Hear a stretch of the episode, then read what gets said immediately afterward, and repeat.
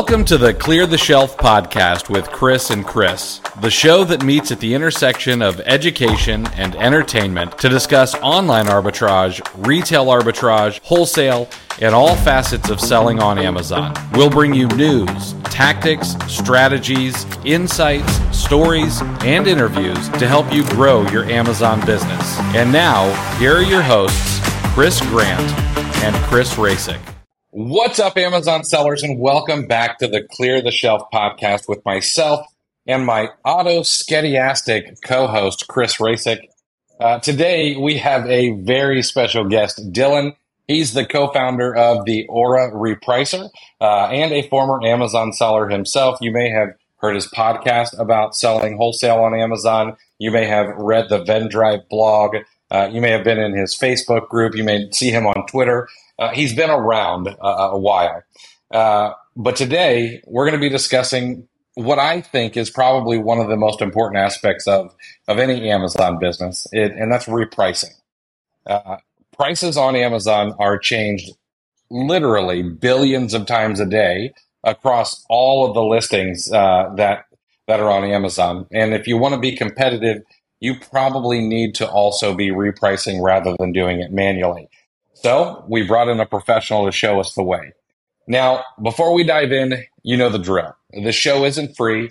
Uh, we may not hide this show behind a paywall, but if you find some value in this episode, please give us some digital DAP by hitting the follow button on your favorite podcast player or YouTube, or take a screenshot of this and share it with your social media following. Uh, and that gives us just enough of a dopamine hit uh, that we need to occasionally record some new episodes for for you people. Uh, so Dillon, I appreciate you taking the time to hang out with us, man. I know that this is not only is it Q4, but you guys have recently upgraded to Aura 1.0. And so I know that you are incredibly busy. Um, but I always like to kind of set the table just a little bit. Uh, I know many people probably already know who you are, but could you give us a short version of, uh, of who you are and what you've done in this space? Yeah, th- thanks for having me on. Um, so, like most sellers, got started with uh, hearing about retail arbitrage on Pat Flynn's uh, Smart Passive Income podcast like a decade ago, probably more mm-hmm. actually at this point. Started to test the waters, um, realized it was real, it was not a scam, so that was cool. And then you know the next, the first fork is okay. Well, what does this mean? Do I want to do this? Is it a side hustle? Is it a business? What have you? And I really dove deep into that. So I started spending 10, 12 hours a day um, sourcing, and then decided to go back to college full time as a finance major because that's important to me. Um, thought I was going to go into private equity or investment banking at the time, and time was not an option for me. So um, I wanted to be in classes, in school, in person. Um, for me, that I learned better that way, and so I kind of had to make a shift to OA. And at that time, the tooling was not as great as it currently is, um, and I failed miserably. Was not great at it. so um, my next decision was wholesale or private label. Well, wholesale makes a lot more sense for cash flow, uh, for paying your bills relatively fast, whereas private label is a good investment long term. So I went the wholesale route um, and essentially, hate to say burn the bridges, but created a rule for myself, which was I'm not allowed to buy inventory unless it is wholesale. I kind of had to f- force myself to learn it. And it took me a few months, eventually cracked the code, started to understand it, um, started to do well, started to grow it. Um, then met my now co-founder James um, on Instagram because I was essentially DMing everybody who was doing seven figures with wholesale while I was doing six. There's probably like eight people public doing it. Um, started having a weekly mastermind call, just sharing knowledge, right? Just how are you doing this? How am I doing that? What tools are you using? Blah, blah, blah. Um, and we realized we had the same processes built out and hacked together with like Trello and Google Sheets. And James was like, Hey, I'm a computer science major right now. Like, I'm pretty good. I can just build this for us. We're like, yeah, let's do it. So we built VendriveCRM.com and really started to cut our teeth and understand software as a business model because we were first time founders in that world. We didn't even consider it founders. It was just like, let's just see what's possible here. And so I started teaching um, how to source wholesale for free every two days for two and a half years. Built an audience, had the Wholesale Made Easy podcast to teach how do you think about this from an evergreen perspective um, versus just the nitty gritty tactics, which can change week by week. Um, and you know, messed up a lot with Vendrive CRM. It's a very small market. We didn't charge a whole lot. Um, and so we paused and we said, okay, well, we really learned a lot of lessons in terms of how to do support, how to do ops, how to do marketing. Um, and we can build product and we love building product. What's an area that we wish was done better and different? for us as sellers. And we we ultimately decided on um, repricing. So that's when we started mm-hmm. to work on uh, Aura. The beta took off. Uh, we had 25 people in the beta once we went public. I mean, it just took off. And so we've just been growing ever since. And so I kind of make it a difficult decision to uh, no longer be a seller. I, for me, I like going head first into something. Um, and so I traded that business essentially for um, more time to work on Aura and grow and really just understand the software world. Um, and that's what we've been doing. So the company is, oh gosh, probably right around eight years old now. We're fully bootstrapped, um, you know, hiring the team, growing. So yeah, it's been a lot. Yeah, absolutely. It's it, it always I don't know. Uh, no, because I know you personally, I guess it doesn't necessarily surprise me, but I've known some other people who would not touch repricing with a 10 foot pole. Uh, so I, I, applaud you guys for having the guts to, to go into that, uh, you know, that little niche. Yeah, it's funny. Um, I love talking. You know, we'll we'll try to integrate with somebody with another tool, and they're like, "Oh, well, we're actually working on it ourselves." And I'm like, "Hey, I get it. You know, it's all good." They come back six months later, and they're like, "Ah, that didn't work out. we don't want to do that." Or you have larger sellers that are like, "Oh, I'm just doing it myself," um, and they're like, "Well, I already built something for myself, customized. You know, I got the code, blah blah blah. So I'm just going to commercialize it." I'm like, "That is fundamentally a different approach. Like the way you build things." um, to build a software company versus building in, or uh, creating internal tooling, totally different scales. Um, so it was the most difficult thing. Um, I mean, the the beta alone, which is relatively bare bones, took James by himself 80 hours a week for eight to nine months. I'm non-technical, so you know it was it was James cranking it out, Red Bulls after Red Bulls. Um, so yeah, it's it's a thing that is so impactful and so important, and there's a lot of things that are possible now that you know a few years ago were not. Um, but it is a very complex technical problem to solve. So when you're talking software, most of the time you have something called CRUD, a CRUD application. Essentially, you're creating, you're retrieving, you're updating and deleting information in the database. So that's not terribly complex in reality. Um, a lot of your no code tools essentially help you build CRUD apps. Um, so CRUD what we do with repricing is not growing. it's heavy on algorithms. It's heavy heavy on processes. Like even the way we design the architecture of the software. So how do we model what is what? How do we define what repricing even is?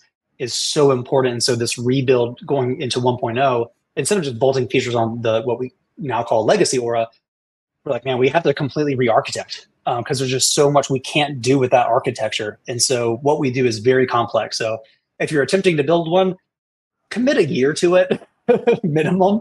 Um, it's it's very difficult. That's that's interesting. Now, not that I, because you know that you and I have talked privately. We've talked on podcasts before. Uh, you know that I I enjoy uh, having conversations with you. Um, but I am curious. Does James ever come out from behind the safety of his keyboard and uh, and start talking about uh, Aura or, or anything else he's done?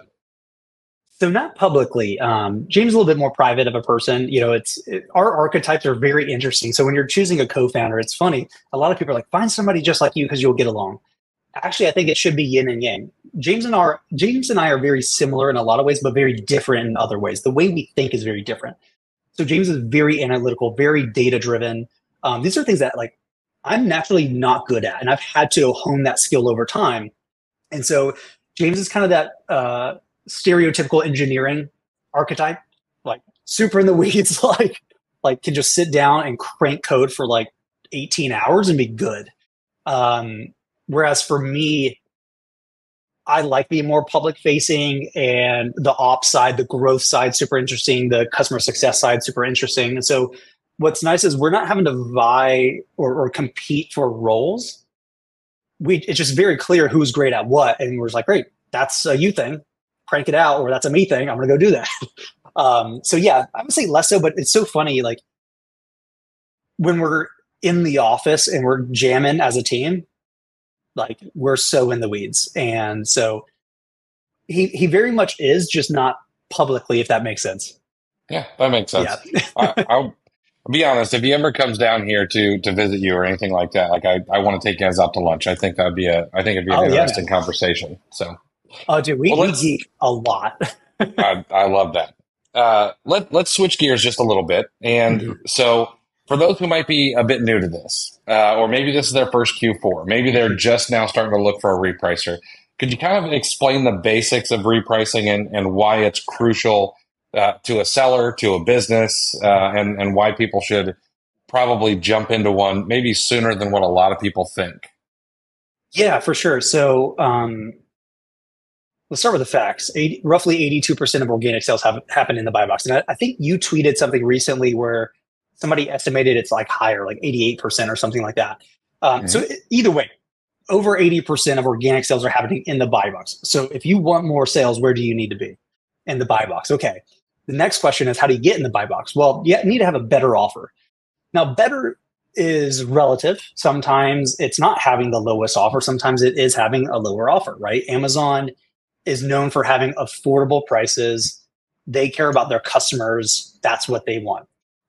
So every second of the day, 24 7, 365, there is a optimal price, the right price to be well positioned for sales. So repricing doesn't create sales, right? We just position you to be able to capture those sales. So every moment we're running an algorithm. You call those strategies 24 seven on your SKUs. And we're saying, great, based on what you want, because it's not always, there's no one size fits all necessarily. Um, what should your price be at? When your competition changes, when the buy box price increases or decreases, you need to be reactive to that. So repricing allows you to be as competitive and reactive to what is occurring to capture more sales by using code. That that's really it. So when you go from not using a repricing tool to using one, we tend to see anywhere from 40 to 60% increase in sales. So it really just depends on kind of like where you're at. But yeah, in terms of like when you get started, if price was if, if everything was free, I would say the day you create your seller account, you should probably set one up just because it's an automated process. But obviously, software costs money. They're businesses too. Um, so you have to find a route that, or you have to find a certain level of sales where you can justify it. You know, so I, I kind of bucket software in two camps for when you need it. You have investment software, meaning you know where you're going and you're going to need it in a month. So you're willing to say, you know what, let's get this set up now because I'm I'm scaling up and I'm going to have that problem. I would rather solve, put things in place that make it easier for me to scale. Or you have post problem software, which is I already have that problem and I needed it three months ago. There's no right answer, but for me, if you can, if you understand how to source consistently and you're doing 2,500 to 5,000 a month in sales, you should have something. And what's nice though is like, it's going to be more expensive when you're a smaller seller because it's, it's, you know, typically a, a flat fee, right? You have different price tiers. But as you're growing and you have it in place and it's helping you grow faster, it becomes cheaper over time as a percentage of your revenue. Mm-hmm. So, you know, some people are like, oh, well, I'm going to wait till I have like 25 grand a month in sales. Well, Aura, you know, the essential plan starts at 97 bucks. That's way too late. Because like, honestly, it took you six months to get there. We could have got you there in three months. Like there, there's an opportunity cost of not growing and not having these, these things in place. What's nice though, is if you're like, I'm just not sure. What's nice is we don't charge you or we don't ask for a credit card when you create an account. So my thing is, if you're on the fence, well, go start a free trial. It's 14 days, roughly two weeks. Did it increase your sales by at least 100 bucks, 97 bucks? If it at least did that and you broke even, you didn't lose anything. Now next month's probably going to be net positive. Most of the time, what we tend to see is there's a net positive within the first few days. Um, so what's nice is it's an overwhelming thing. A lot of people are like, "Ah, oh, does it make sense?" Yeah, it does. It really does. um, so when do you need it? Some people say a number of SKUs. I used to believe that in looking at our data, SKUs have nothing to do with it. So SKUs, you can have two sellers, right? Each have a thousand SKUs. And I have a great example of this um, in our data. Both have a thousand SKUs. One's doing 60,000 a month in revenue. The other's doing 12. So SKUs wow. don't really matter. well, because wholesale, right? Like wholesale, you need less SKUs to do more revenue. Mm-hmm. There's higher volumes, higher velocities too, t- typically. So I tend to look at revenue right? Because okay. you're managing a business, you need to have the cash flow to afford the software, anyways. Um, so if you're around five grand a month in, in sales and you're like, I know how to source, that's a good time to kick that off. Eh, honestly, to me, it just makes sense from a time perspective. If, if I'm just spending 15 minutes a day, you know, and I can I can instead pay a software $97 a month to do that, you know, sure, I might be repricing from bed while I'm watching Ted Lasso or whatever, but you know, now I now I can't next to catch his next quick. Um, well, so, and, and, to follow up on that, it's not just that you're paying 97 for it to do what you're doing. It's doing a thousand to 10,000 X the volume you were doing because you're right. doing it once every, let's call it once every 15 minutes. You're just on it, right? Okay. It probably took you 30 minutes to do all your SKUs, and all you're doing is hitting match buy box, by the way. You're not actually going in thinking about it strategically, mathematically, right? You're not doing any of that. Um, your time, let's just let's say your time's worth 10 bucks an hour. Okay, so you're wasting a lot of time already. And after basically a few days, you're starting to kind of come up on that cost. And in between every second that you're not doing it, you're outdated you just hit match buy box two minutes ago. Guess what? You're two minutes outdated already. Mm-hmm. And so by going to software, I mean, we have accounts that we're re, we're price submitting price updates to the degree we're doing a million plus price updates per 30 days for one account. Wow. Even small accounts, I tend to see anywhere from, you know, on the low, low end, 10,000 price updates per 30 days, upwards to like 50 to 80,000 price changes per 30 days. That's for the average seller. You can't do that. Not going to happen. And and we should make it clear to to those who might be uninitiated. Price updates do not mean that this is bringing your price down all the time because a good right. repricer will bring your price up. If you want to expound on that right. a little bit. Yeah. So, you know, back in the day, the first repricers um, were very simplistic. You know, it was just match to the buy box. And that, that was it. And that, honestly, there's nothing wrong with that. But in today's age, there's two critical things that are changing. And especially in the last, I'd say six to 12 months, things are starting to exponentially change. Speed and complexity. It's less about just being in the buy box. Um, it's more about being strategic about how do we raise it, but not just change our price, but how do we strategically do that in such a way that we're not just raising our price, we're raising the buy box price with us in doing so, we're not losing sales velocity because a lot of sellers come into this world, come into Amazon thinking it's a flipping game. A lot of people come from eBay. They're like, no, like I bought it for five bucks. I'm going to sell it for a hundred. I'm going to hold it for, you know, 18 months. Great. If it's sitting in your garage, that's fine. But if you're doing FBA, there's an opportunity cost and your capital doesn't scale, doesn't compound fast enough. And so you need to be able to find a way to not only increase sales velocity, but maintain profitability and profit margins economically, if we look at it from like a supply demand curve, those two things are inverse, right? like if I love when sellers, newer sellers are like, hey, can you increase my sales by 60% and my margins by 40%? I'm like, maybe, but like typically those two things are separate levers. With that though, there's a cross section. That's the optimal price of which you're maximizing sales velocity and getting the most profit possible. That changes. That fluctuates fluctuates honestly for competitive listings every five to 10 seconds. It can just change within 20%, especially going into Q4, Q1, where the, the demand of the marketplace itself shifts so much. So it's less a, about just beating the buy box. It's about having a more strategic understanding of getting what you need as a seller and operating within what is true. What are the facts of that listing? What is the facts of your competitors on that listing? What's the time of year? All these things start to matter. And so back in the day you could be super simplistic and have three rules that was like if this do that we're well we're getting past algorithms rule based just means algorithm um, and we're going towards a world of massive complexity without you as the user having to deal with that you as the seller and speed. How fast can you react to the market? Um, and so things just change super fast. But yeah, it's less about just lowering your price. A price update, it, I could increase your price by 20%. That might actually make a lot of sense. Mm-hmm. Interesting. I think that uh, you kind of summed that up when you first started uh, talking about repricing. When you use the word, uh, it'll help you find the right price. And you didn't yes. say lower price, you know, and I, I right. think um, I think there's a, a, a decent amount of uh, business education just getting a repricer and learning it and understanding your repricer. Yeah. You know, I think you you kind of graduate past the beginner level.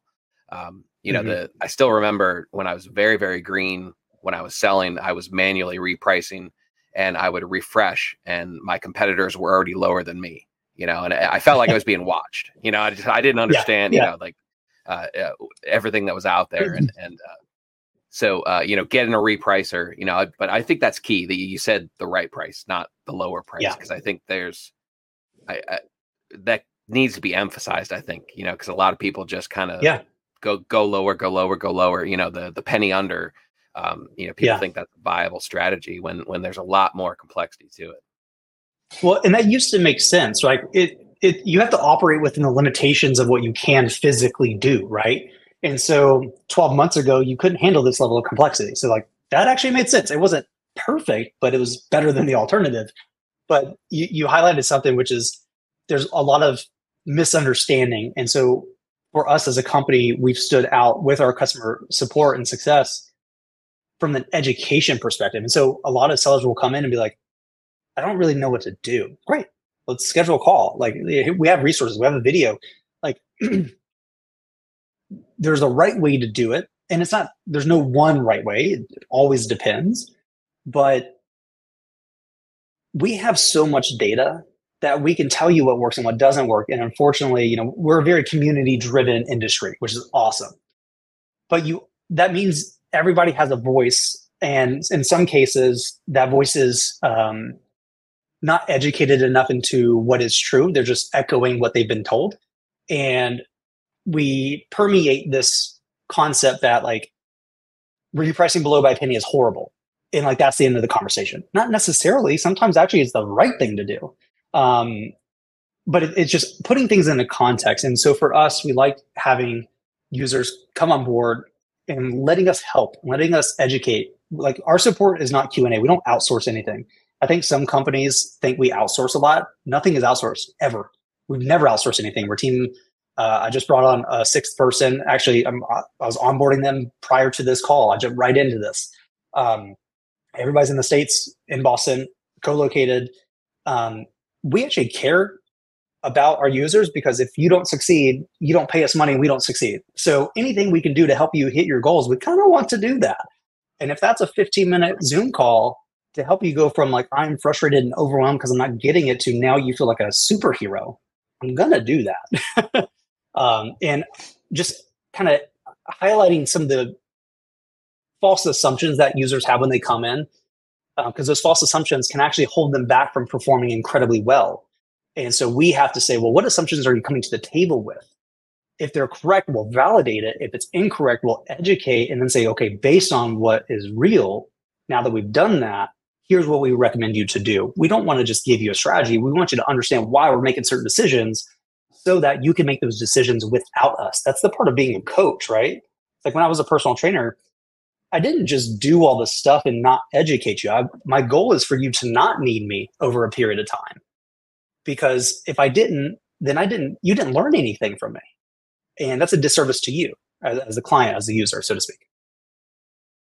Yeah, that, that's refreshing to hear. You know, it, with the, um, um, I don't know what to, I don't want to use a derogatory term, but it, with some of the, the cheaper repricers that are out there, it, sure. the relationship is more of a, a button heads kind of thing. You know, like I need you to do this and your product isn't doing this, you know, so that's, yeah. it's refreshing to hear that uh, there, there's actually some guidance and and you explain the why mm-hmm. instead of just the, the yeah. what.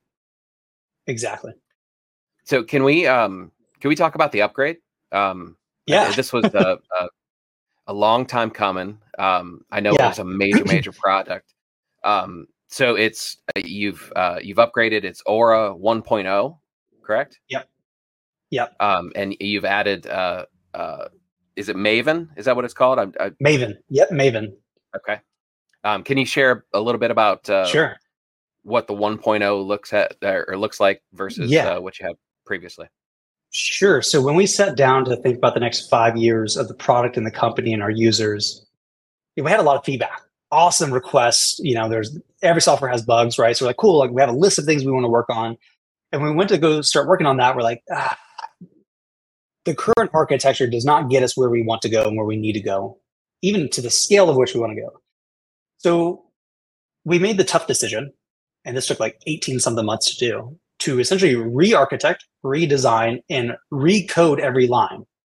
And so we call it 1.0 because in legacy Aura, if you if you log into your old account and the version number at the very bottom, it's 0.9 something. In software, you have versions. You have a major, which is the first. You have a minor, which is the the second after the period, and then the last is a patch. Patches are super small things. Minors, you're, you're fixing some bugs, um, you're adding some features. Majors are like a step change, like something massive changed. Um, we fundamentally believe that old Aura was a beta I mean, just based on that, right? like there there was no major one, and so we called it 1.0.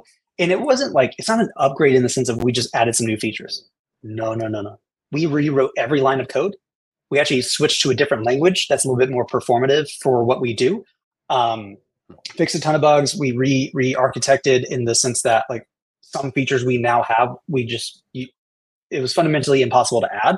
Um, and yeah, added a ton of features. I mean, just really thought about what's the best foundation for the next five to 10 years. Even our design, like we, we have uh, Tasso on our team as a product designer. Um, he designed everything to be scalable, even in the application. Like there were features we would love to have added to legacy where it's like, there's no place to put it. I know that sounds weird. You're Like just put it on the page, but that's not a good experience for users. So we actually do user testing on designs before we even write code to see like, does this actually work? Does this actually make sense? Where's the friction? Um, so being really detail oriented there. Um, so 1.0, it is fundamental. It is a different software. It's actually hosted differently. so when users are migrating from legacy, we say, hey, first create a new account in the new software. When you add your marketplace, we'll then migrate everything over from the old software to the new one. So it is fundamentally different. Um, and yeah, so you know we, we've added features like Maven, like Hyperdrive, um, full mobile support, which is actually phenomenal. So if I pull this up here, um, you know, basically what we did is we took the last five, six years of user feedback and we incorporated it into the rebuild instead of just rebuilding it and be like, it's the same features and all that stuff, just like better performance. We said, no, no, no. Like we're going to bake all this in. And so like, this is like a live demo account we have here with, with real listings. Like everything's mobile design first. Um, cause we got there because we talked to users and we said, Hey, just use Aura and let us watch you on Zoom. And they'd be like, man, you know, I do RA. I hate to have to like wait till I get home, create a task to do something in Aura. Um, it'd be nice if I could just do it on the aisle. Great. Mobile support, done. Problem solved. Um, so yeah, it's, I mean, it's a laundry list of things we've done. And the roadmap post this relaunch is even more than what we've done here. So we, we've sped everything up. Like, so from a performance perspective, when you're talking repricing speeds, um, if a company is doing less than instant repricing, they're penalizing you for paying less. That's all that is. They're choosing to say you can only do it X minutes, right? Once every X minutes. Instant repricing, though, doesn't actually mean instant. What it means is that the software, so like Aura, has always had instant repricing. That means on our end, what we can control, we do not slow you down. The moment we get a price change notification, we auto calculate and send it back immediately. However, to go from when we submit it to Amazon via the API, round trip to Amazon coming back, confirming that it's live, one and a half to two minutes on average. So instant actually means one and a half to two minutes on average for that to reflect. Now, because the re-architecture utilizing the new API features, we are utilizing something kind of in a unique way. We developed something called Hyperdrive. So we can do that full round trip. We can only do it for 50 SKUs. We can do that full round trip, not in one and a half to two minutes. We can do it in less than 10 seconds. So I mentioned earlier speed and complexity. How do we handle that? So when we sat down to think about, you know, we, we've always been wanting to, to support AI based repricing. That was the whole theory from day zero. But I'm not a fan of utilizing terms like this for marketing purposes. It's like saying, um, my coffee cup has AI. Is that better just because it has the term? I don't know. And so for us, we took a step back and said, clarify the problem. We're a first principles driven company. That's why we're able to do the scale of things we do with such a small team. What's the first principles? What is true? Get rid of everything else and then build up from there, right? It's the whole like Musk kind of philosophy and algorithm. And so we said, okay, well, the problem is complexity and speed. Okay, well, speed we can handle with Maven or with uh, Hyperdrive. Maven could handle complexity, but how do we get there? We have to define the problem first. The, the real problem is there's no perfect strategy that you can apply to all your SKUs. If you asked me a year ago, and there's plenty of, of podcasts of me, of people be like, where should people start? The oscillation. Why? Because that worked 80% of the time. And the oscillation, an oscillation is just a wave. You reprice below by a penny to increase sales velocity, so you have more buy box ownership. But then you reset to your min, uh, your max price once you reach your min price to reset the average net profit per unit. That was the best you could do for the most part. But then things started to change. It's not that simple anymore. And our philosophy as a, as a company is to provide leverage to sellers using technology, using code. So leverage to me is I ha- I get to do less work as the end user, but I get more out of it. Right? So I'm not I'm not doing one input in and getting one input out. I'm doing I'm giving point two input in, I'm getting five out. That's what we want, right? So the reality of it is every single SKU you have should have a strategy that is optimized for it and it should change hour by hour. Good luck. Can't do it.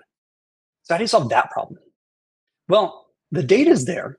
It's utilizing the data in the right way and it's applying intelligence, right? So when people say AI, a broad term, right? You got machine learning, you got deep learning, you got reinforcement learning, um, you, you, got game theory, which technically is un- under the umbrella. There are applications of AI in our space that make a ton of sense, and like I think using machine learning in our space for resellers makes no sense to me. Like from a technical perspective, because of what it does, it basically predicts based on what's happening wh- where the price should be. For brands, price optimization totally makes sense to me. But for resellers, you're competing in a game, right? And so what we wanted to do is say, well, let's not give you AI based strategies and give you a ton of them because that actually doesn't make sense. What we want to do is design a model that can then run its own experiments, store that in memory, have an ideal outcome. When, when you're talking AI, you're fine tuning for a specific outcome. You have like a reward function, all that good stuff to train it, right? So based on what is true, what it tested, it now understands the facts of the listing and then has an ideal outcome to to get to. We call that the optimal price. It's a balance between profitability and sales velocity because that makes a lot of sense. And then it utilizes different strategies and techniques, behaviors really, based on what is true in that moment to get your price and ideally the buy box price to the optimal price. So most of the time that's higher. So what we tend to see is when people come in um, they tend to see a bump in um, profit margin because they're being a little too aggressive on the price. So, where the world is going here is not here's here's a bunch of more strategies for you to to tweak and blah blah blah. No, no, it's a model that can factor in far more complexities than you as a human could, and it can do it in real time as the market changes. You should not have to change your strategy going into Q4. When people are like, oh, what's your Q4 strategy? Maven, because it understands the fact that the demand is changing. It understands that the competition is changing. It understands that when I'm competing against you, I need to do certain behaviors to, to, to win versus somebody else. So, what's nice there is now you have a model that will run its own testing. It will self optimize. It will specify itself as best as it can to that SKU, to what is true on that SKU, and it will self adapt over time and change as the things change. That's what's important. And so, you know, rule based strategies tend to have anywhere from 15 to, I would say, uh, it could be up to 30 settings that you have to go in and tweak. What you're doing is you're having to think of every single scenario and saying, well, how do I factor in that scenario? But by the way, when you factor in that scenario, now you've negated this other scenario elsewhere. And saying instead, we'll handle more complexity and you give us one setting. How do you want your min prices set? That's it. Max prices are u- useful. We auto calculate that correctly because we're looking at things like what was the last price the buy box was suppressed at? Let's factor that in. It's kind of important, right? Um, and then we have that optimal price, which we calculate in real time as things change. Today it could be 95. Uh, tomorrow it could be 102. Markets change. The, the same toy in Q1 might be 25 bucks optimal price, and Q4 could be 65 bucks all day long, right? And so now you're handling more complexity, more scenarios in real time, faster, and you did less. That's leverage. And for us, we needed an architecture that would enable that to be true. Now, when we're talking even just uh, simpler things, four pages have something called auto refresh. Every five seconds, or is checking for updated information via the API. We have it and you're not seeing it. We're just going to push the data live to the page. You're not pressing a refresh button anymore. The issue is if you're if you landed on that page 10 minutes ago and now you're making a decision based on the data you're seeing, that data is outdated already. You need real as real time as possible data because things can can fluctuate, can change so fast. The competitor you're about to com- compete against just went out of stock. Now your decision is completely different. You need to be able to see that. You need to be able to know that in real time. Um, even so, like Legacy Aura had was designed on the back end when we're talking architecture to say whenever you make a change to a, a, a SKU, a listing, or your strategy settings, we're going to reflect that change on the next organic price change. On average, that's about 15 minutes. Could be up to three hours. That was our safety net. Seven, eight years ago, that was totally fine, and that speed was actually awesome. Today, now, real time. When I changed my strategy min from 30, 30% to 15% in Legacy Aura, and I click save, nothing's happening until the next organic price change, anywhere from five minutes to three hours. New Aura, every listing has memory. We store that locally. So what's nice is when you click save in New Aura doing that same thing, your prices are updating now immediately. And it's going to be anywhere from less than 10 seconds if you're utilizing Hyperdrive or one and a half to two minutes round trip using the regular feed system. But we are submitting it now. I don't care if you got a million SKUs now. So we're transitioning to a world of real time data analysis and do the thing I need you to do. That's why it was so important to do this re-architecture. Hyperdrive was not possible without re-architecting. The replay system was not possible without re-architecting. The auto refresh system is not possible without re-architecting. Maven was not possible without a better architecture. And so it took us a while because it was a lot of work. um, but now, whatever we build and add on to, it's on a better foundation that's hyper scalable, hyper flexible. Um, and that was a worthwhile decision for us. So I can't Very go into the nitty gritty of every single every single thing we changed because it's a lot. Every page has been redesigned, rethought through. There's more data. There's no more coming soon badges. Buy box ownership percentage is there for your marketplace for your SKUs. We're giving you more data on your SKUs. Go in depth. Every page is thoughtful in terms of how you're supposed to utilize it. That feels natural because we watched people do it and found the pattern. Um, but like you know the mobile support like that's a small thing but it's impactful for the people who need it um, there's just there's so much there. We're going from supporting just you know north america three marketplaces to all 20 so currency got completely revamped. Um, we went from you have one user and you got to share your credentials with their va to now we have a organization and you have users within that. The InventoryLab integration completely rewritten. It used to take 24 to 48 hours for us to import costs from the old um, for new SKUs. Now it's immediate. I mean, just everything, every line of code is rewritten, rethoughtful, uh, or rethought through in a different language, even. So it's just it's fundamentally a, a new era for the software. Interesting. Yeah. So now I'm curious, and I, am going to get I'm going to get a little bit more into the weeds here. Uh, sure. So, with all of this thought out, uh, and all of the mm-hmm. complexities and and you know because amazon is amazon i don't know it feels to me like we're going through those uh those angsty teen years you know i used to say amazon was was kind of walking but we've moved to the angsty teen years um yeah how does how does aura handle uh like regional buy boxes or can it and, and the reason can't. I ask is I, I, can't. Yeah, I didn't think so. Yeah, I, I haven't found anything that can you can't. So they don't expose that via the API. Um, mm-hmm. So this is where get this is something called platform risk. Basically, our business sits on top of Amazon's API, right? Mm-hmm. So we can only do what they allow us to do. Now we can be creative in terms of this thing does this, this other thing does this other thing. We combine it in a unique way on our end. We can do some fun stuff. that's kind of what we did with with uh, Hyperdrive. But when you're talking buy boxes, the API is just like there is the buy box, and that is it. Now, what I've been recommending as the hack for getting more regional buy boxes is give more in- inventory. like the more inventory you give, and the more spread you have your inventory, the more likelihood of you getting a regional buy box is. So um, it's kind of a two pronged approach when somebody's like, how do I increase sales like a ton? Like I really want to put like pedal to the metal. Have an amazing repricing tool. Ship in more inventory on the right SKUs, mm-hmm. obviously. Um, if right. you can do that, you're going to see things explode relatively fast. Okay, perfect. Yeah. I just wanted to be sure that you hadn't thought of something that that you know myself or Keepa would have missed. Yeah, um, I so interesting. All right. Yeah. Right. Um, so now that there's Maven, I, I know that mm-hmm. there's also you can also use strategies inside of Aura. Yeah. Uh, what would you What would you suggest for a seller who's either just getting started with Aura or maybe has a, a smaller amount of inventory? Uh, do they yeah. just go Maven and, and let the thing ride, or should they have their own strategies? What would you coach them on?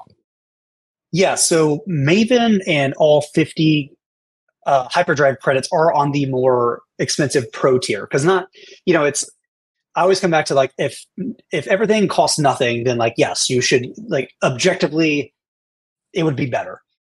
But for us we always think about what's the roi and what's the impact right? Um, if i if i'm a if i'm a brand new founder and i'm week zero uh, week one into my business would it objectively be better if i if i built a team of eight people that are world class. Yes. If it didn't cost me anything, and let's assume I'm not raising money, right? However, it does cost you money, and so you have to make trade offs. Um, so, what I tend to recommend, and we designed the trial of Aura so you get to trial everything, right? So when you come in, you default to the essential tier, but you have access to all the pro tier features because go try it. Maybe it does make sense, right? It's not up for me to tell you yes or no, right? Kind of depends. We have general best practices of when we see in the data it makes a lot of sense for the value. Um, but for the new seller, you know, you can get by with two to three rule based strategies and be okay. This is where you have to make that decision, like I mentioned earlier, of is it you're like really trying to grow fast and you want to make that investment to help you go faster, okay, let's talk about that. Um, but for a seller that's just figuring things out, you got to start somewhere. Um, you know, Maven is way more expensive in terms of like engineering resources for us to do. So we have to be able to like find a price point that is affordable, but also like makes sense for us as a business too you know, I listen, I'm a big Star Trek fan and they're in like this post um post scarcity world where everything's free and you just have access to all the things. If that world were here, I'd be like, yeah, of course you shouldn't use that. but we are in capitalism, uh, and so it's got to make sense. So if you're getting started, you can test it for free. And if you're like, wow, it made at least the amount that it would cost me per month in that two week, you should probably stick with that. like that's a good sign. But if you're brand new, you're doing five grand a month, that price point, in my opinion, is a little too steep relative to your cash flow. I mean, you know, we're in this too, right? There's there's tools that we use where like, man, like I'm like waiting to get to a point where like it makes sense for us to have like that crazy tier because it's got some features. I'm like, man, that would be incredible. But we don't really have that problem at the scale of which that feature or product would solve it for us. Like we're just not quite there yet.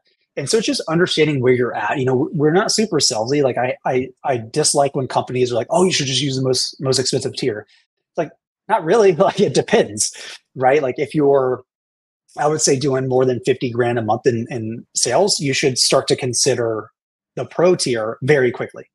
Um, if you're less than that, it kind of depends on what you're doing, right? If you're like, I got tons of capital, I'm ramping up, I'm going to hit up. Hey guys, wanted to take a quick second and thank you for listening to the Clear the Shelf podcast. My magnanimous co host, Chris Rasick, has put together a gift for you for being a listener. It's called the Monthly Goal Tracking Spreadsheet, and it's free. The spreadsheet will help you break down and track how much you've purchased, which should be a leading indicator of how much you will sell, and then you'll be able to track how much you've sold as well as your estimated monthly profit on a daily basis. This will all feed into the daily averages so you can ensure that you're on track to meet your goals each and every month. Grab it for free today over at cleartheshelf.com forward slash goal dash tracking. Thanks again for being a listener. Now back to the show. 100 grand in sales from 25 grand in sales in the next three months. Okay, that's a different story. We should probably put some things in place to make it easier for you to scale.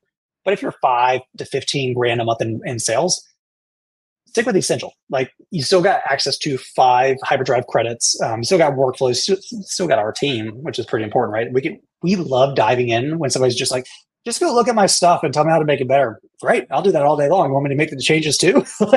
we'll do it all day long. Um, so it's not that anything less than Maven is not worth it. It's when does Maven make sense? There's tools that utilize AI um, there's a few on, on, the success side, the support side that I'm looking at. They're like 600 bucks a month starting, like the low tier. Would I love to have it? Yeah. Does it really solve our problem? Yeah, but we don't have the problem at the scale at which that feature and product is designed to sell. You know, it's like we we just wouldn't get the full value of it because we're just not large enough quite yet.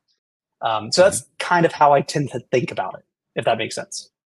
Yeah, absolutely. Awesome. So would you would you say that they should those folks should probably just use like an oscillation strategy still? Yeah, I mean, you know, it it's not that it's the most effective, it's that it tends to work the best 80% of the time. What I mm-hmm. don't want users and sellers to have to do is go and create five to 10 rule based strategies and have to be in there manipulating it, be like, all right, well, now it's Tuesday, so I want to do this one. You really, that's too much when you're starting out, you're not trying to optimize for maximum complexity. That's what Maven's designed to do. You're maximizing the value as much as you can, right? And what I mean by that is like, you're not trying, like, optimizing the first 80% of, of anything is the low hanging fruit. The last 10 to 20% is exponentially harder to do. It's like building a skill. You can really get pretty awesome at most skills within a few weeks. You want to become world class, that last 20 to 40% of that skill mastery, 10 years. totally different ball game. So it's less about you getting everything perfect all the time in every scenario.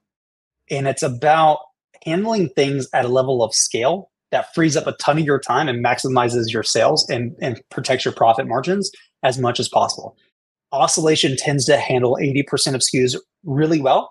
The other 20% are broken down into you need to liquidate your inventory. That's a slightly different variation of a strategy. Um, and there's things that there's just odd listings. There's always like 10% of your your SKUs that are just weird listings. like, and what I mean by that is just it doesn't follow the behaviors you would expect it to follow. And so therefore we need to treat those as exceptions and then go create a strategy to handle that specifically. So two to mm-hmm. three strategies is typically what I recommend for most people, but you can get started with one. A lot of sellers just have one and they're like, I'm good with that. Perfect. It depends on how you buy. You know, it's, I've always said that repricing is an amplification or a multiplier of your inventory. got bad inventory? I don't care what tool you're using. It doesn't matter. Got really good inventory? You're going to do really well with repricing. So first and foremost, make sure that you're buying profitable enough inventory, the repricing will take care of itself for the most part outside of that. That's a good point. If, if you're if the buy box is below your min, what your repricing I, I got nothing possibly for you. do for you. right. Yeah, exactly. Exactly. Yeah. You said you were a personal trainer. Uh, you know, the you said the last 10%. It's not unlike that last five or 10 pounds, too, right? That's right. Another exponentially metaphor. harder.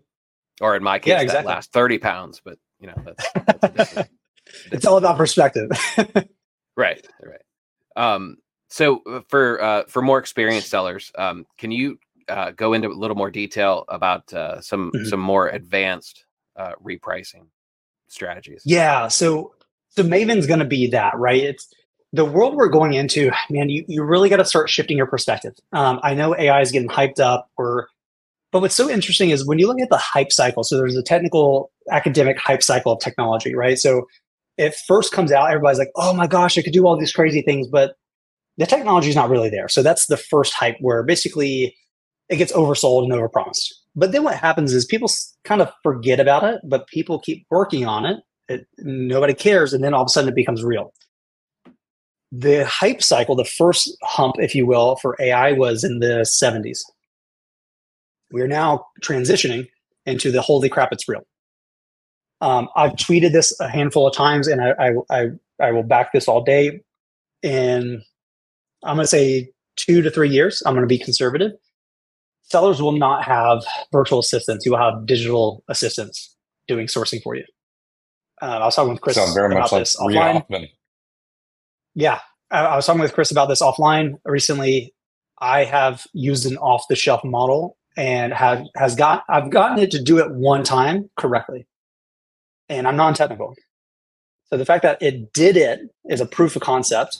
Now it's making a model work and structuring things correctly, getting access to the right data. The future of e-commerce, and I bucket Amazon very much in e-commerce as a, as a larger niche, is drowning in data that you cannot take advantage of unless you're technical or the software is designed for it. So, what AI is enabling finally is us handling more complexities. The world is getting more and more and more complex.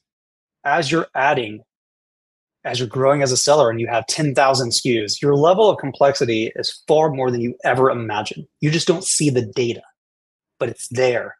And so most sellers, when they're at, you know, a thousand plus SKUs, they're really operating, in my opinion, at 60% of what is truly optimal, of what is possible. So how do you how do you handle that? More so, how do you think about it? Code is really good at handling a lot of things, but when you write code, you explicitly say, do this. Now you can have algorithms that say, okay, if this happens, do this other thing, and you know we can have some conditions. But where we're going to is how do we how do we handle how do we ingest far more attributes, more data, and not just that, how do we design a system that can run its own experiments, its own testing, store that in memory, and make its own decisions? Now, algorithms, in a sense, make its own decisions, but it doesn't necessarily run its own experiments. So it's kind of up to you as a user, as a seller, to, to go in there, pick it all apart, and be like, what do I need to do? What, what if you didn't need to? Right. And so for sellers that are growing, they need leverage, they need technical leverage. You know, in the Amazon space, we love using human labor as leverage. Virtual assistants, everybody's got one, right? And that's human leverage technical leverage, in my opinion, is and has always been better. Code is repeatable. I write the code one time and it performs every single time moving forward, and I can tweak it and change it and make it better. What AI models are allowing us to do is take that level of technical requirement. Like I'm non-technical, I can write some code, but I'm not nearly an engineer at all. So there are things that I can't do. But utilizing models that are trained and, and fine-tuned for writing code. I can now just be like, I don't know how to do this. Tell me and write the code and explain it to me. So now I'm I have this intelligent co-pilot working with me on different things. So when you have a world, an industry that is drowning in amazing data, and you can apply a level of intelligence on top of that to not only just be like, here's the data, you go analyze it, you go make the decisions. What it can do is it can sit on top of that, it can contextually understand it, and it can say, hey, here's what's happening, here's what you need to be aware of, here's what I recommend you do. That's interesting. Because if you look at repricing traditionally, what is happening? You're looking at your SKU, you're analyzing the data, you're making a decision, and you're taking action on it. But how do you know that that's actually the optimal, most right decision? And that requires your time to go in when you have the time, when you're not sourcing, building the company, whatever, to go and do that.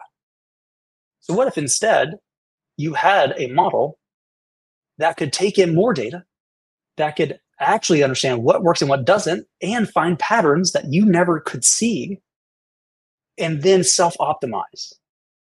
That's interesting. And so, I think for larger sellers, you need that.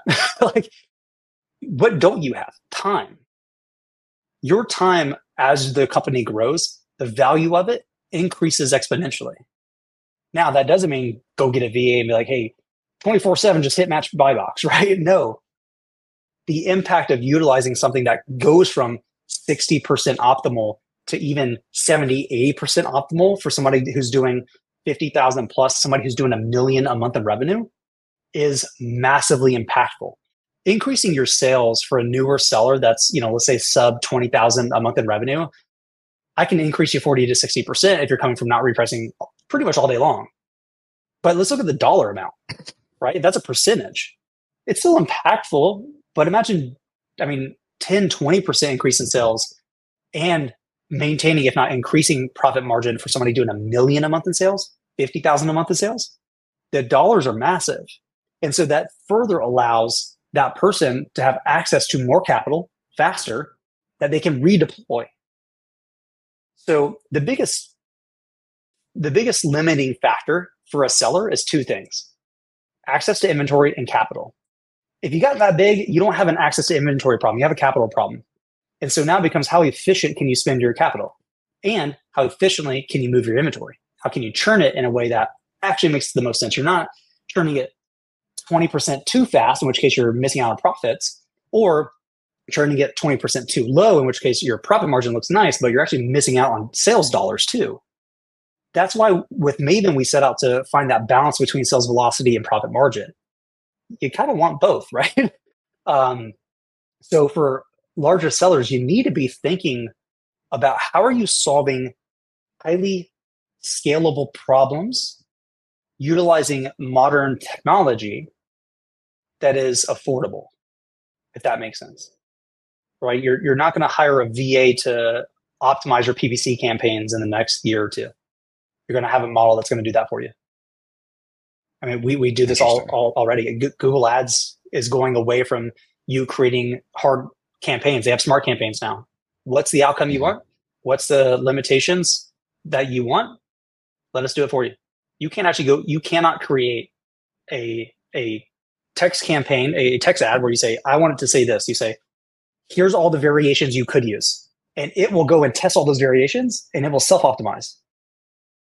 A human couldn't do that that fast, mm. but software can't, right? So the world in which we're going, you need to start thinking about things differently because I, in my opinion, I think it's going to happen really fast. And I think the sellers that are just like, I don't care, I'm just going to keep hustling, you're going to get left behind.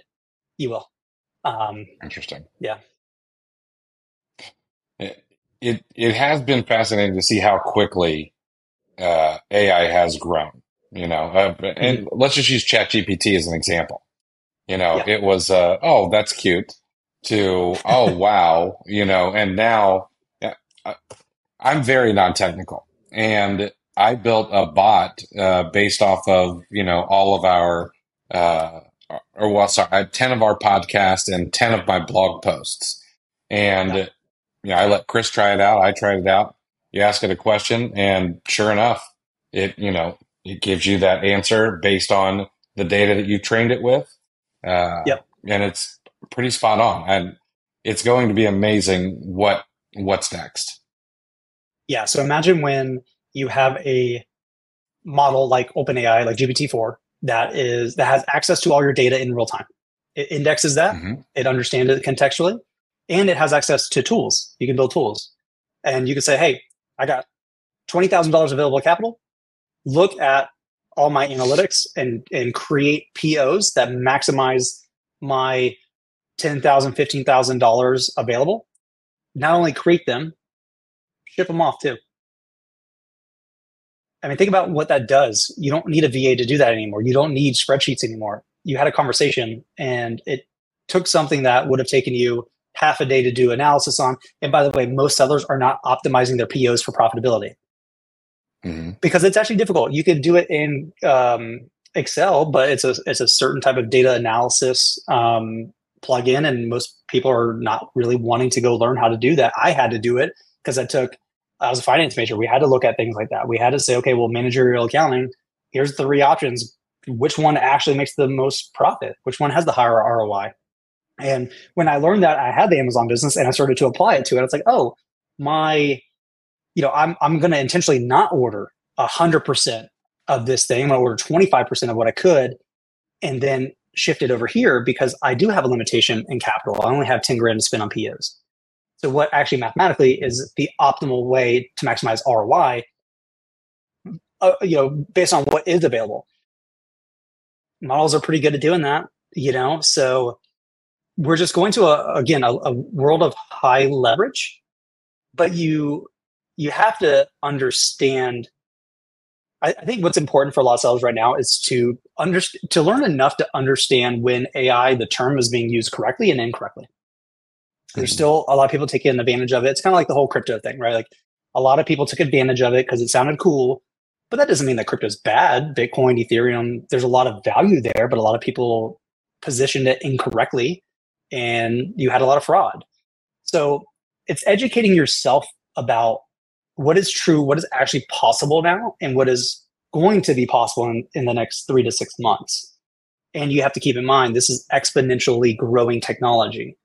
Linear, if I say take 10 linear steps, you're 10 feet forward. If I do, if I say take 10 exponential steps, it, it doubles, right? So uh, I'm not going to do the math, but it's way further than 10. um, technology grows exponentially. What was mm-hmm possible six months ago versus today fundamentally different fundamentally different and so even what maven is a month from now could be fundamentally different because there was a breakthrough in in some version some some subcomponent of ai that we're like holy crap we can now do this and now let's go figure out if it actually increases performance or not that's why it's important to have i think a model versus a bunch of strategies the model itself can change you know um, i love tesla I love the fact that you can buy a car and you can get a notification that says, hey, there's a software update. Your car just got better. You didn't pay for that. You didn't have to go get a new one. Why can't your your models, your, your repricing tool also do that? Why can't you wake up to an email that says, hey, we've been testing, we added in age of inventory as a attribute. Um, and in our testing, it increased performance in some fashion by 10 to 20%. So now you have access to that, and all of a sudden your sales are better and you did nothing versus being like, hey, here's a whole new strategy and you have to go and understand it and when to apply and blah, blah, blah. No, no, no.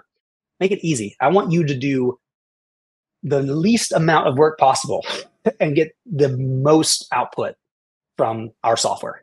And I think that's that's where things are starting to change. Interesting.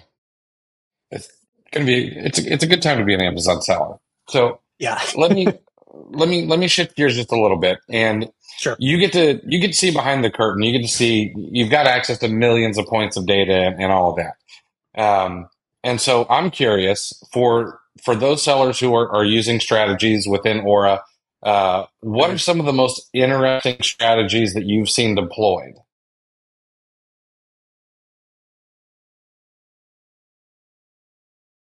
Let me. I'm, I'm going to flip it. I'm going to tell you some of the things that I notice that users do that they should not be doing because there's a lot of pitfalls. So perfect. I've always said that min, min prices are specific to you as the seller and your costs. Max prices have nothing to do with you. Interestingly enough, when we jump in and people are like, oh, like it's going crazy, I'm not sure what's happening. Well, yeah, you're setting your max prices to thousand dollars and the buy box is 25. Um, but then they'll have they'll be doing the oscillation strategy, which naturally takes your price from your min to your max price. So it suppresses it. You get potentially higher pricing errors the the counterintuitive thing is a lot of people are like, well, I said that because if somebody wants to pay me 500 bucks for it, I want to be able to accept it. Nobody's going to pay you 500 bucks for a $25 item. like especially when there's 30 other sellers. Not going to happen, right? And so funny enough, when you compress the gap between your min and your max price, the performance tends to go up. And it's it's due to one of two things. Either when your price goes up, you're competing with other repricing tools. They're typically set to raise price as well. Um, so they're not the lowest offer to maintain profitability. So they pop up and we start this whole thing again. Or just psychologically, right? If if I'm let's say uh, there's three of us and one of us is at 30 bucks, the other two are at 25. And then I look and I go, you only got one unit. I'm gonna I'm gonna give it to you. I'm gonna go to 30. Why? Well, because that's reasonable, right? Is it reasonable for, for somebody to go from 25 bucks to 30 bucks and somebody buy that? Yeah. But if that $30 seller is actually at 150, where do I go? Most sellers don't want to think about that. They don't want to do the analysis. They don't want to say, you know, 30 is kind of reasonable. Let me go there. Because now the gap, there's no reference point, there's no anchor, right?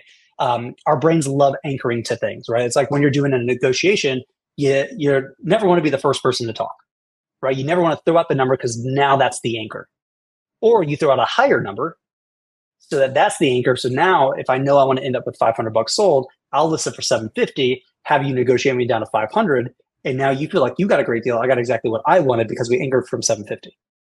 The same concept. And so if you're the seller that's going to 150 in that example on that SKU, you're not really getting any performance out of it. Right. And so that becomes kind of a problem. Um, so that's like the major thing. Um, and honestly, setting min prices too high. So funny. This is kind of interesting, especially with Maven. Um, we we do a lot of testing ourselves. We have a demo account um, with with active SKUs, so we can actually test some crazy theories and just see what is true, right? Because a lot of things are counterintuitive, and we were setting um, I think it was like 20, 30 percent minimum ROI, or I think we're doing profit margin. We're like, okay, cool. Let's just take it to zero, see what it does. What does Maven do? Do we get less uh, margin? What happens? Turns out we had more. The, the model had more range to self optimize within and so our sales actually went up and we didn't lose any profit margin because the model's fine tuned to find that optimal price and to use the behaviors of our competition to get us there. Well, if it can't actually get to the competition and then utilize their behaviors, it can't pull it back up. And so funny enough, with when you're talking models, a lot of times, yeah, you want to have some level of, of limitation um, in the model itself, but you really want to give it enough space, if you will, to do what it needs to get done. And so, depending on what you're doing, if you're doing rule based versus AI, the way you think about it kind of needs to be different. Um, so we, we, had somebody jump into pro. It's like, man, my sales are just not where I thought they were going to be. All right, let's take a look. And he's got his max prices, you know, where it would have been with rule based strategy was totally fine. I was like, hey, half it. All of a sudden, things started to take off. We're good. He's like, yep, like crazy, right? Like I, ne- as a seller, he's like, I never would have done that because I'd be afraid that it would just push everything down. But maybe it's not designed right. to push it down. It's finding the optimal price. But how it does that, it needs space to do it. And so that's kind of some interesting tidbits of what we've noticed so far. Okay. Yeah. Now, by using that logic, do sellers also need to kind of reframe the way they think about profits in in the fact that maybe we need to stop thinking about a per sale profit and rather a per SKU profit margin, uh, or or even just a, a, profit margin as a as a business whole. Yeah, um, it's funny. A lot of sellers are like, "Well, I expect X profit margin or X ROI." I'm like, "Okay, well, do you buy inventory that makes that possible, or is that just what you want?" It hmm. doesn't matter what you want. It matters what the market will give you, right? And so you'll have some sellers where they're they expect a 30% minimum ROI, but the buy box is like right there. They're like, well, I don't want to lower it. I want at least 30%. I get that. But the market's telling you you overpaid. Right. So it is important to look at, but it's less about like how do you tweak your repricing uh, strategies to operate in that. It's really how do you say, here's what the margin that I'm getting is. Because again, especially if you're using Maven, we're finding the optimal price, right? So we're finding that as, as best as we can. Um, you're not going to go in and be like, well, increase it by 10%. That's not how that works, right? We can't control the market. Nobody can. No repricing tool can. But what you can control is the inventory you're willing and unwilling to purchase. So you're always going to have a spectrum, right? You're always going to have some stuff that you got to take a loss on because it was just a bad buy. Other things are hyper profitable. You have to really, as a seller, hone in the type of inventory that will allow you to get sales at the ROI or profit margin that you desire. the profit margin you get in sales is just the market, right? Like if I'm selling my car and the market for used cars is horrible, I can all day long be like, well, I want at least five grand for it. But if the market value is 2000 and there's competition on that particular vehicle, you're just going to hold it more. And basically, you now have to wait for the market to correct. But how long does that take? It could be a day because just something happened, or it could be months, it could be a year. And so when you're not flipping, like if it's a vehicle, sure, hold it. You got one thing, it doesn't cost you anything to hold, there's no opportunity cost, sure, hold it, flip it. But with inventory running a business, you need velocity, right? Because like you holding that for this theoretical 30% ROI when actually you could take 10% ROI today and you've already held it for let's say two months and you could respend that on more profitable inventory where you could actually get 40% ROI sales all day long. That matters. And that's where you got to be strategic and think about things like opportunity costs, how you compound your profits and your sales. Um, and so it's a more broader discussion and less about how do you tweak your repricing tool for that. Now, if you're setting your min prices too high, yeah, you should probably set them lower, right? That's that's just a given. Like like Chris was saying, you know, if you're if the buy box is at or below your min price, it doesn't matter. You need to move your inventory, unless it's just one seller. You can wait them out for a few days. Sure, be strategic, but um, that's why I keep saying, right? Like the better your inventory, the better your repricing performance will be all day long. Yeah. Anyone that uh, didn't understand uh, when people say you make your money at the, the purchase the point, you know, like just listen to the yep. last five minutes of, of, what you've been talking about. That, that explains it perfectly. Um, yeah. So you, uh, when you're explaining uh, the, the, massive changes uh, in in mm-hmm. 1.0, uh, you alluded to the uh, the future roadmap being uh, just as robust. Yeah. Can you can you give us a, a peek or a, a, trailer for that? So I can give you some some ideas of, how, of what we're thinking about. So there's some smaller stuff, right? Some smaller uh, page features and stuff like that that we want to add. Um, there's some quality of life things, like right now on the all offers where we show you the current offers on each SKU. Um, we show the seller ID. That's not as friendly. You know, Amazon doesn't just give you the storefront name, unfortunately. So we have to find a different way to do that. Um, so that's like the smaller stuff but man like there's a huge gap in the market for kind of what I've been talking about, which is like data, right? How, how do we give you data and not just dump you the data, like give you data in a way that is insightful, that helps you make better decisions faster. So you don't have to, in, in computer science, you have push versus pull. Pull is where I have to go find the information and, and the insights myself push is where the system does that for you and just says, here, here's what you need to know. Push is typically preferred. It's less work, right? And it's more refined and thoughtful. And so I think one, there's there's a lot to be done in that world. There's also some interesting things like I can't tell you the pages or the features we're looking at, but there's some other pages of data that nobody else is showing you that we could show you in real time and we can link out to everything and show you exactly what's happening. Um, where, you know, for a newer seller, probably less impactful, but for somebody who really likes to be in the weeds and watch what's happening real time with, with uh, their account, we can actually show that to you. So there's a lot there. There's even um, taking the new features and enhancing those, right? Everything right now is a is a better foundation. Yeah, there's new features, but it's like V1 of those features. So Hyperdrive is a good example. You have to choose which 50 are u- utilizing it. Why couldn't you put that on autopilot and just say, hey, Aura, every hour you scan my inventory and you determine based on what you see in your data, which 50 really need it right now. And then you just auto balance it for me. You know, so there's that um, enhancing workflows. Um, there's a lot more events now. There's age of inventory added as as data, so we could use that as a event or a trigger for changing strategies. But even that's for like rule based, but let's talk Maven. There's, you know, Maven is just the V1 model.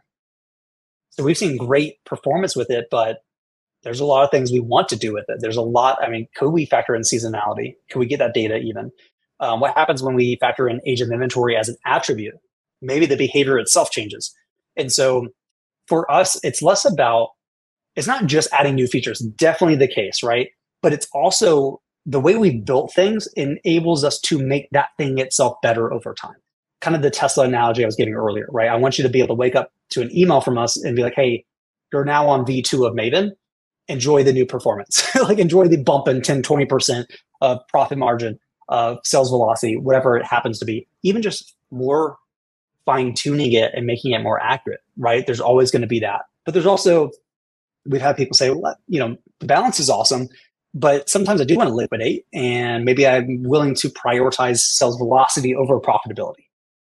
Well, totally makes sense, right? So it, it's not that we would add more strategies, but we could add more models that are fine tuned for certain outcomes. And that might be, it's not optimized for the optimal price, it's something different. So that could be the case. Um, why couldn't we factor in certain strategies when you're about to go out of stock versus when you do go out of stock or when you're coming in stock? Maybe there's something interesting we could do there. Um, maybe there's other data sets such as what if we do know your, uh, what if we can forecast your inventory, your restock? And we can be like, great, you don't want to go out of stock.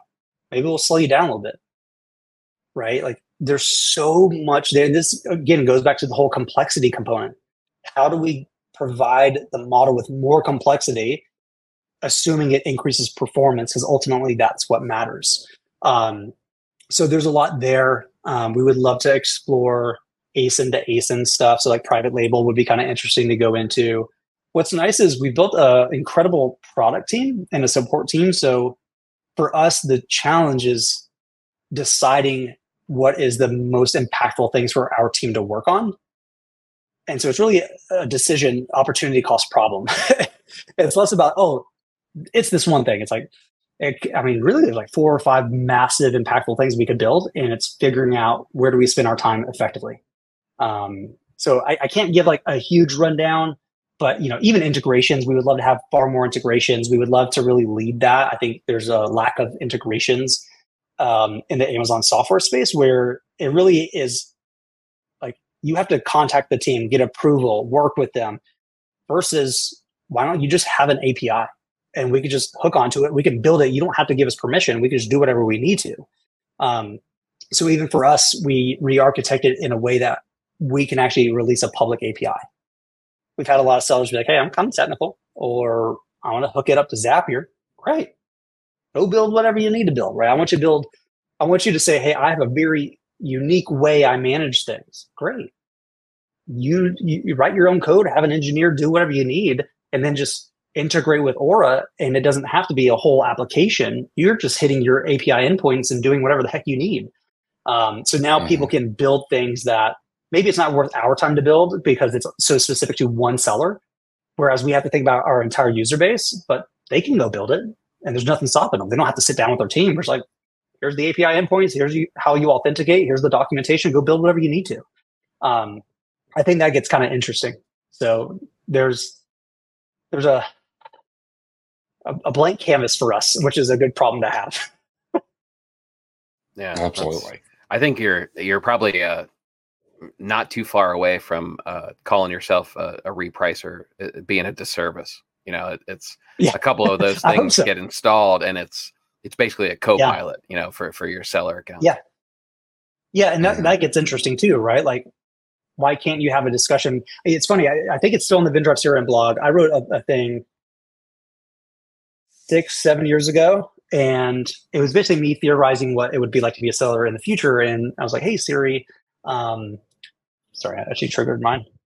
No, not now. That's not what I wanted. Say the trigger word and be like, place my restock order, please. And it pulls all the data and does the thing. And since it's like, you're good to go. That's possible now. It's just building it, right? Like the, the technology is there. It's building products again within a world where AI is actually applicable and actually adds value.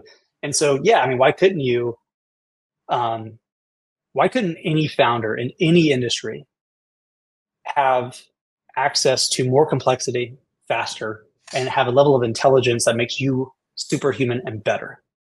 Um, every tool I use has some form of AI that is assisting. It might not complete the thing, like my email client, my uh, task manager. If I'm just like, I'm, I'm, not sure how to get started on this project, great. I can hit their API assistant like, break this down for me.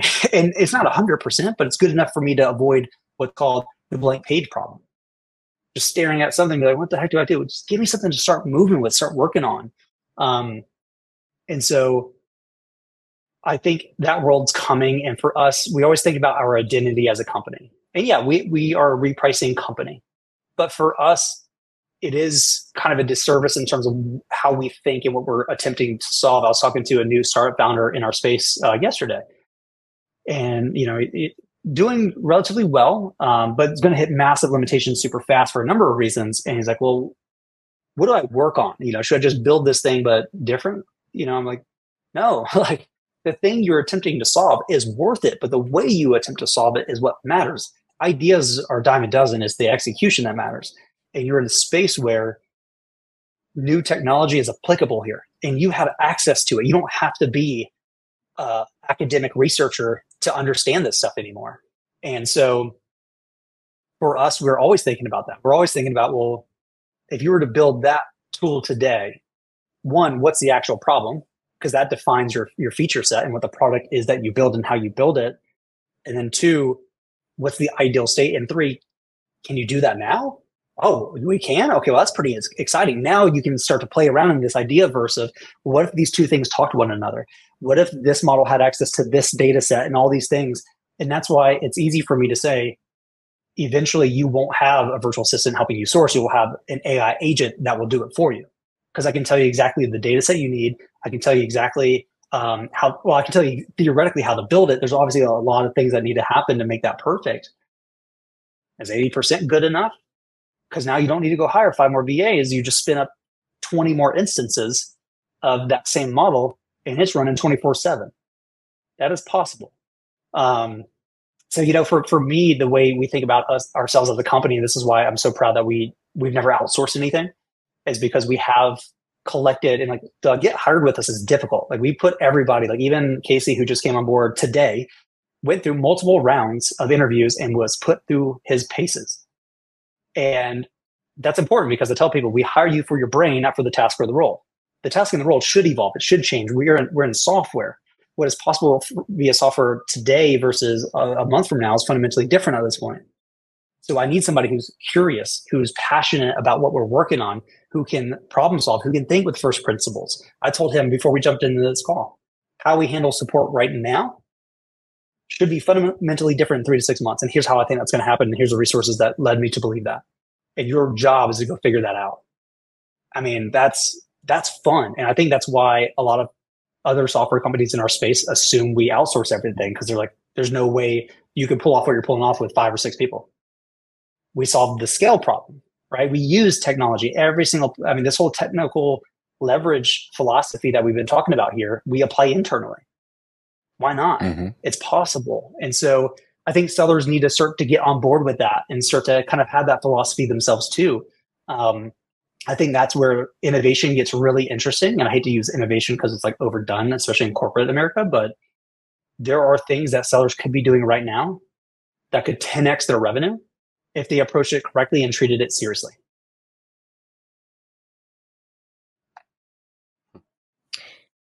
that sounds like a follow up conversation. Uh, to be quite honest with you. Yeah, yeah. but because I, I want to go down that rabbit trail, and I'm I'm keeping myself from from doing it. Um, just just for sake of time, I want to I want to mm-hmm. pivot one more time. Um, I know that you're I know that you're a biohacker. I know that you uh, tinker yeah. with new tools and technologies uh, to you know to try to get that extra five percent. So, what are the what are the tools outside of Aura uh, that have had the the most profound impact on you recently? Yeah, uh, that's a good question, actually. Um, so there's there's a few uh, shifting from just in case information consumption to just in time information consumption is dramatic. And what I mean by that is a lot of sellers will be like, "Oh, let me go learn how to hire a VA," and it's like week one and you don't have inventory. It's not a problem you need to solve now. So don't worry about it. We have this like scarcity mindset of information, right? Like if I don't learn it now, then like, oh, no. When we went to go hire, when I hired my first engineer, I had no idea what I was doing. and failed a lot, but learned from it and then pivoted, right? But what I didn't do is say, let me go learn how to recruit and hire six months before. When we, when we were like, we need to hire somebody, I said, great. Part of my day is now learning how to do that the right way, learning the best practices, what have you.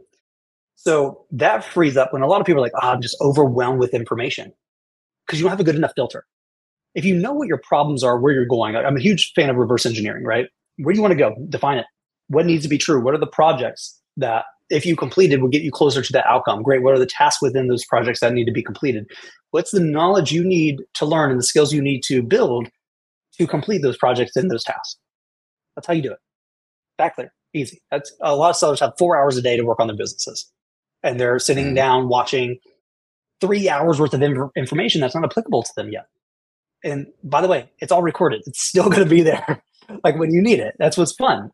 So I think one that helps a ton. Also, just like I'm a diligent note taker. I externalize everything in my life. Every task, if it's not on my calendar, it doesn't exist.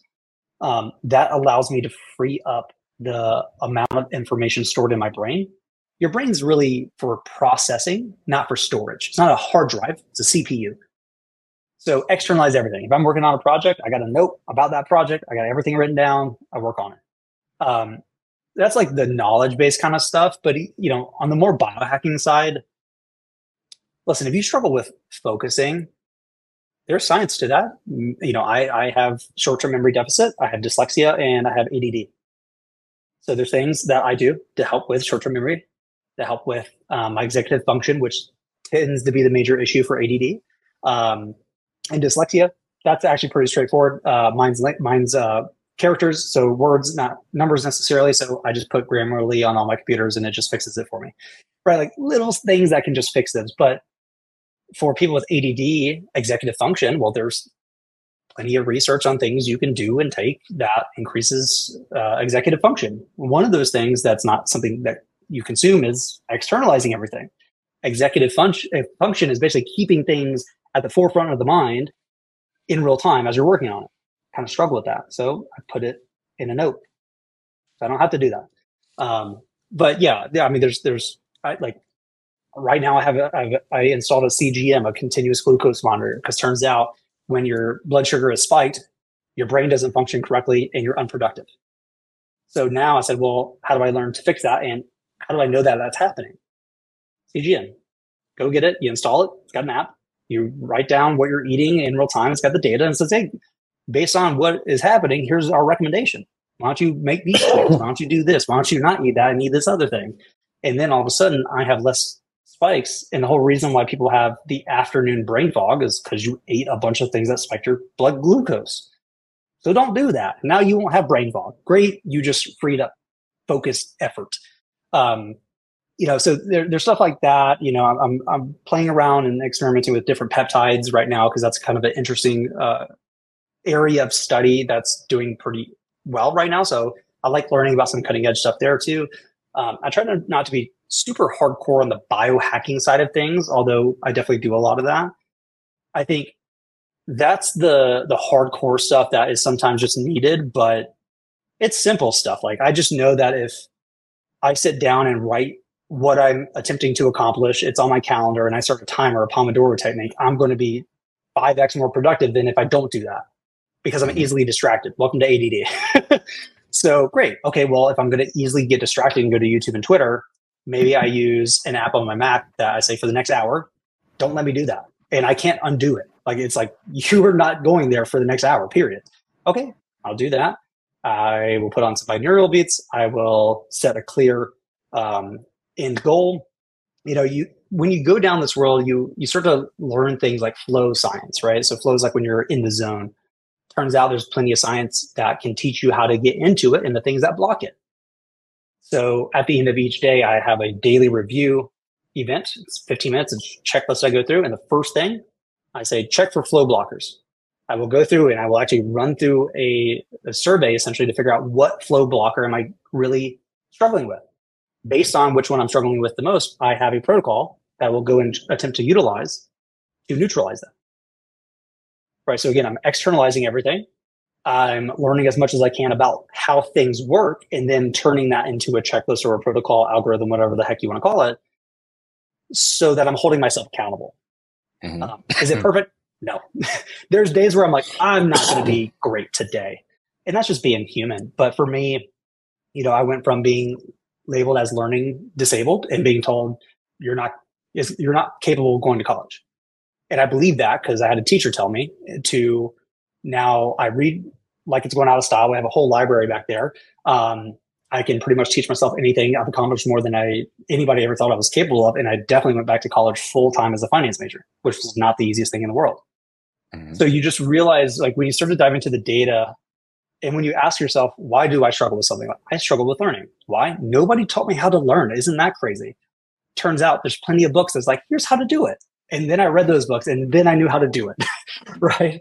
And that's not just in time information, right? Like, don't go read something about memory palaces and techniques if that's not something you're struggling with. So when you can get clear on where do you want to go, what's going to keep you from doing that and what's going to enable you to do that, then go dive into it. You can I fundamentally believe this. There is one person on the internet who has obsessed over something so minuscule for the last 10 years and they're dying to teach you and, and tell you about it. And it doesn't always have to be a course.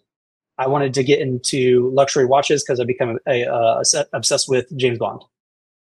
Turns out there's a whole community there. So I flipped 80 grand worth of watches in my senior year of college and made money on it. Exotic cars, sure. Travel, I couldn't afford it. So I was like, how do I do it for free? Travel hacking, great. Actually used to write a blog on that. Like, you can learn anything. There's somebody out there who's like, I obsess with this.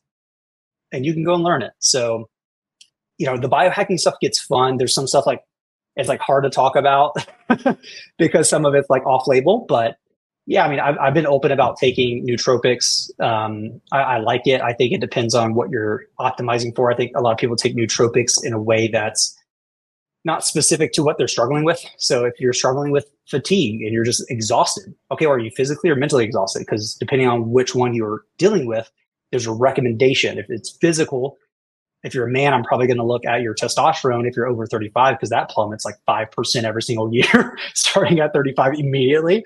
So let's talk about that. If it's um, mental exhaustion, okay, well, there are peptides that help with neuroinflammation. There are things that help with building more synapses that can help. You know, so it just it depends on what's happening. That's what's difficult with biohacking is everybody's just like, do a cold plunge, do infrared sauna. It's like, yeah, they're all tools. but what are you what are you working for, right? Biohackers that want to live forever, um, they're going to biohack vastly different than somebody who's like, no, I don't. I'm not worried about living forever. I'm worried. I'm really working towards maximizing my cognition. Totally different ends of the spectrum, in my opinion. Um, so that's a that's a whole thing. I wrote a whole blog post. I don't think I published it. Uh, maybe I did. Um, basically, trying to create a framework for how to enter into biohacking and say, how do you reverse engineer what you end up doing? What are the, the things you consume, the supplements, the activities, all these things? How do you tweak your day based on actual data? So like everybody says kale's he- healthy. I did a Viome test for, for gut health. Turns out horrible for me.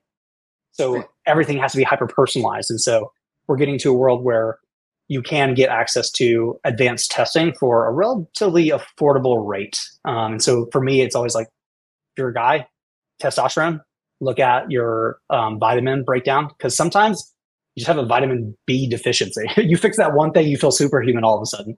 You don't even need the hardcore things like modafinil, peptides. Um, it's just for me fixing the de- the uh, deficiencies and having a good foundation. And then if you feel you want to take it further, then you can. That's kind of how I approach it. So it's hard for me to say like, here's the things. It's just not as transferable, if you will. Mm-hmm. Long-winded answer. I know. I'm king of that. I'm king of it. Depends, actually.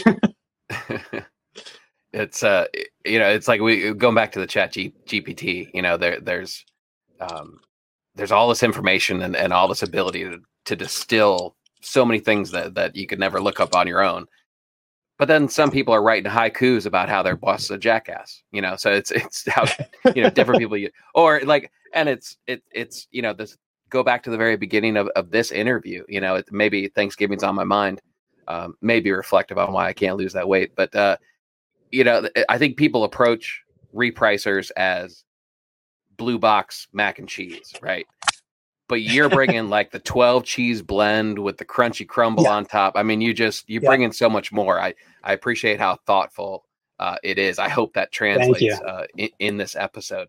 Um, Thank so you. Can you can you give me? Um, I, am always looking for for my next good read. Can you give me a, a recommendation mm. for a book or a blog to read? Maybe keep it at the Velveeta shells and cheese level, not not full. so let me use what I've been talking about here. What's the biggest problem you're having right now? Um, I let me, I'm going to phrase well, this a few it, different ways. Biggest biggest problem, biggest concern, or biggest interest right now.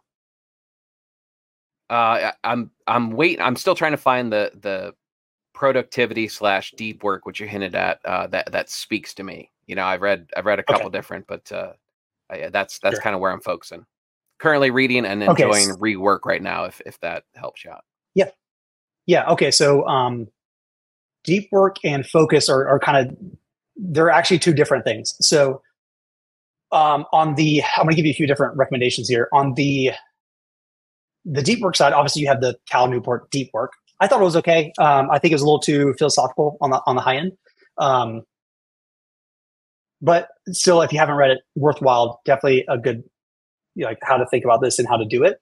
Um, deep work really means flow state. So flow state is its own subject. There's um, a guy named Steven Kotler um, who they have the Flow Research Collective.